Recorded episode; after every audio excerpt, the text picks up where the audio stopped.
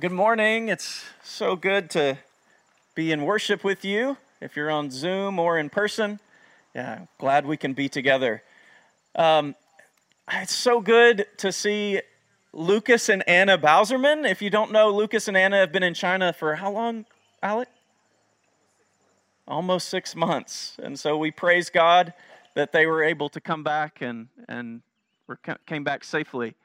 Um, also, so I'm about to tell you something, but you have to keep it a secret. This is the birthday of the two most important women in my life my mom and my wife. and you have to keep it a secret because they would hate if I told you this in front of them. So, no, but I'm so glad. This is a full day uh, for church. We'll be together this evening for Amelie Pellerin's baptism, uh, uh, another powerful event of God working in, in someone's life. And so we look forward to doing that together this evening. I hope you can be there too. Now, for the, at least the next couple of weeks, we're going to focus on readings from Paul's letter to the Romans, chapter 12. I don't know if you will remember this, but the Apostle Peter actually wrote in one of his letters some of the things that Paul says are hard to understand. A little New Testament humor there. Romans is probably the reason he said that about Paul. It's the most sweeping and theologically robust letter in the New Testament. Now, Paul spends 11 chapters exploring the depths of God's mercy towards humanity through Jesus Christ. Then, in chapter 12, he begins exploring the kind of life that one should live in response to God's mercy. Now, if there's one way of summing up the kind of life that God's mercy should invoke or evoke from us, it's this a sacrificial life. Listen again to what Paul says in verse 1, Romans 12. I exhort you, brothers and sisters, by the mercies of God, to present your bodies as a sacrifice, alive, holy, and pleasing to God. This is your reasonable service. So, Paul urges us to respond to God's mercies in the only reasonable way possible by offering ourselves as a living sacrifice to God. So, a Christian life is characterized by sacrifice. And sacrifice ultimately is an act of worship. This is what people in the ancient world would do. They would offer a sacrifice in worship to God. Now, what does this look like in our lives now? How do you offer your body as a sacrificial act of worship to God? In this passage, Paul says that sacrificial living involves two things something to resist and something to receive. Something to resist and something to receive. Here's the first part of verse 2 again Do not be conformed to this present world. This is something to resist the squeeze of the present world. The idea of being conformed to something here, it comes from the idea of a mold. It's used to squeeze something into a specific shape. And Paul says that the present world is a kind of mold that seeks to squeeze us into its image. And we have to consciously resist it for that not to happen. Now, you have to be careful when you hear the word the world in the Bible. That's actually two words, excuse me. You have to be careful when you hear the word world in the Bible. One minute you hear that God so loved the world, he gave his only son. But then the next moment you hear, do not love the world or the things that are in the world.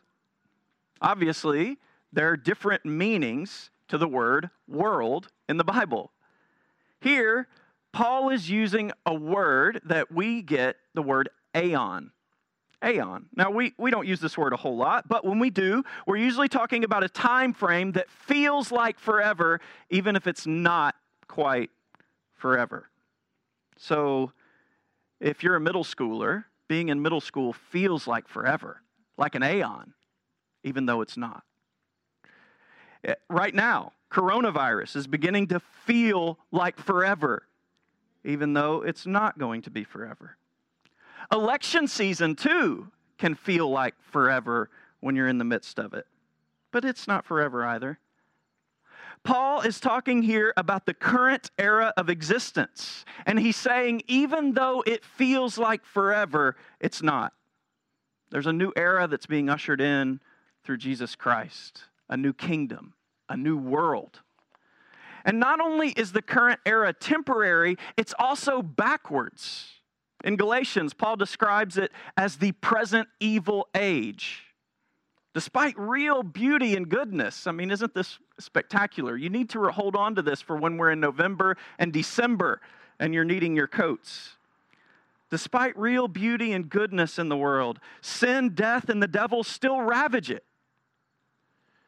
Paul says that to live sacrificially, we have to resist the squeeze of the current aeon that tries to mold us into its image. And the hard part is we're immersed in the current aeon. So, like a frog in hot water, we don't always know when the temperature's rising on us. It happens slowly, subtly. So, David Foster Wallace was a writer who years ago gave a college commencement speech that became quite famous. In it, he told this little parable illustrating how difficult it can be to resist the tide of the world around you. And you may have heard it before. Two fish are swimming along one morning. An older fish passes them and says, Morning, boys. How's the water? And one of the younger fish looks at the other and says, What's water? Being conformed to the present world is like being a fish in water. It can feel entirely natural. It's much easier than the other option, which involves conscious resistance. Let me give an example where resisting the squeeze of the world takes conscious effort. There are many good examples, but I'm going to stick with one. Consumerism is an idol of our age, our aeon that we live in in the Western world. We think of it mostly in terms of buying things, but it's much more pervasive than that. It defines our aeon. We consume through news, social media, streaming television. We consume food and drink in excessive amounts, and sex itself has become a matter for consumption rather than relational intimacy, giving one's entire life to another. Consumerism is about having a tank that's never full. We constantly need more of something. But how bad is it really? It doesn't sound like one of the big bad sins. The problem is that consumerism molds us into the world's restless image. So, the average person in the United States spends two and a half hours on some form of media per day. And studies are showing that this increased time immersed in media correlates with a measurable loss of empathy, the ability to put ourselves in someone else's shoes. Instead, we're angrier, less patient, less kind toward those who differ from us. Our whole culture lacks a capacity for civility, mutual respect. Our present age has created an enormously powerful, constantly immersive moral environment that contrasts with the world of God and His kingdom. The stories of the world overwhelm the two or three hours a week at best that Christians spend in worship or study in the church. Think about the way that your time is distributed through the week between being immersed in the narratives of this present world versus the narratives of Christian faith. Which narratives, based on time distribution, are more powerful in your life? The narratives of the world, this present age, or the narratives of God and of His kingdom? Which narratives are more powerful in your life? Now, here's the other important question for families which narratives are more powerful in your children's lives? There is no way that an hour or two a week of worship, maybe with a small group added on, is sufficient to counter the impact of the world's stories that are coming at us all week long. We passively imbibe them through the media that we attend to, through the shows that we watch, through the stories that we read. So, conscious resistance is required to resist the world's squeeze. Now, this can sound uh, like a kind of fundamentalism that a lot of modern people resist. like Christians are always needing to play defense. We have to build walls around ourselves and shut the world out. But that's not actually the response that Paul calls for. He says that sacrificial living means there is something to resist the squeeze of the world, but there's also something beautiful to receive.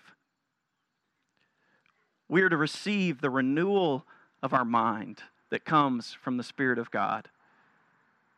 Do not be conformed to this present world, but be transformed by the renewal of your mind, he says.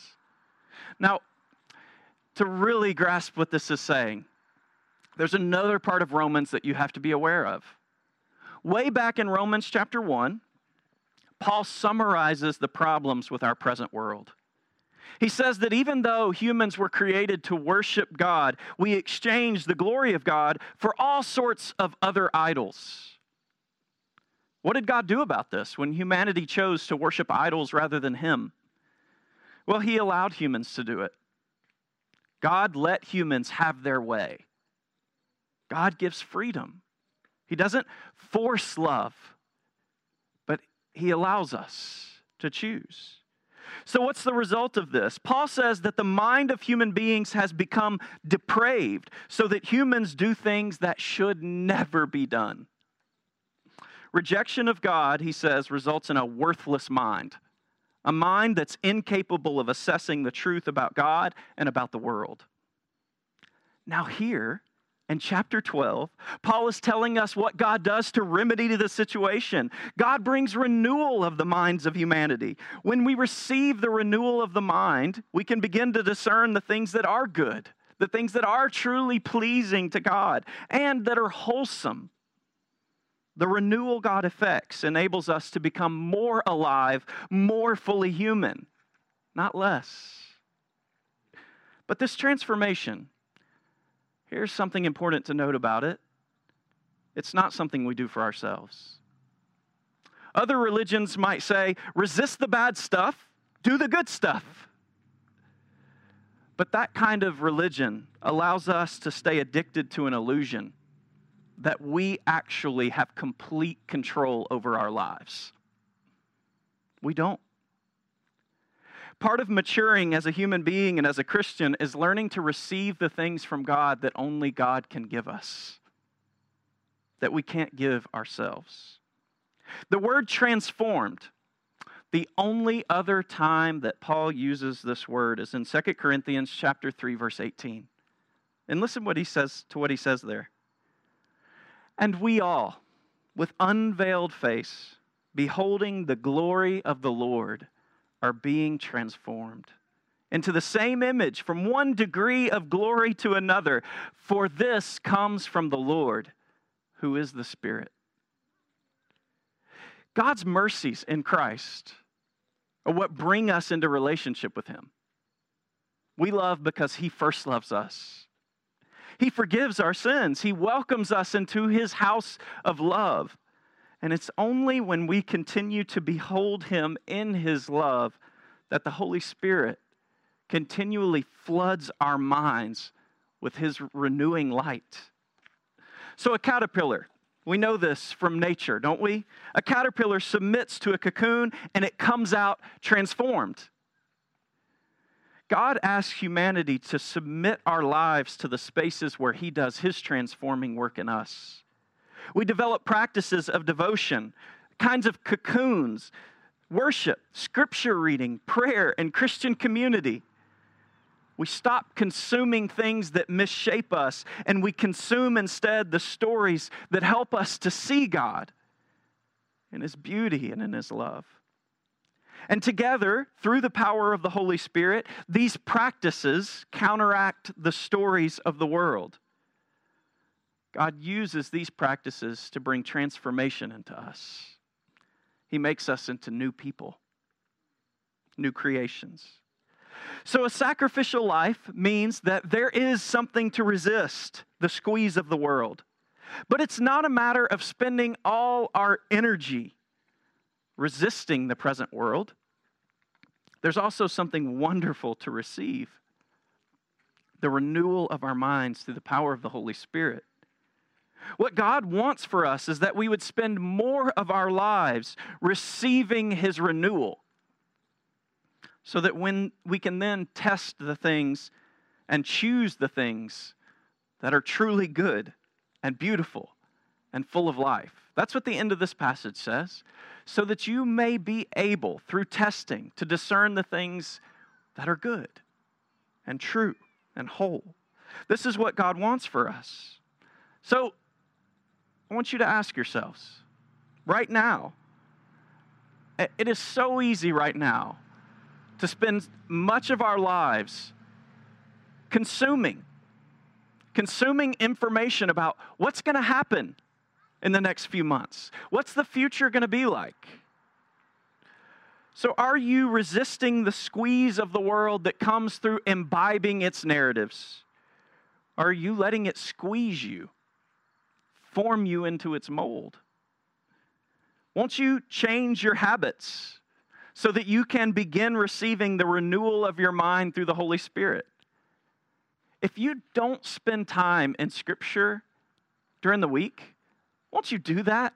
Won't you begin to really accept the fact that that will change your life in better ways than anything else that you can do with your life by simply sitting down and praying during the day and reading scripture. Won't you accept that the Christian community that you could spend time with will change and form your life in better ways than just about anything else that you can do? We feel the frenzy of the world so much of our lives, like we are called in all sorts of direction, directions, and all of them are important. But that's an illusion. They're not all important on the same level.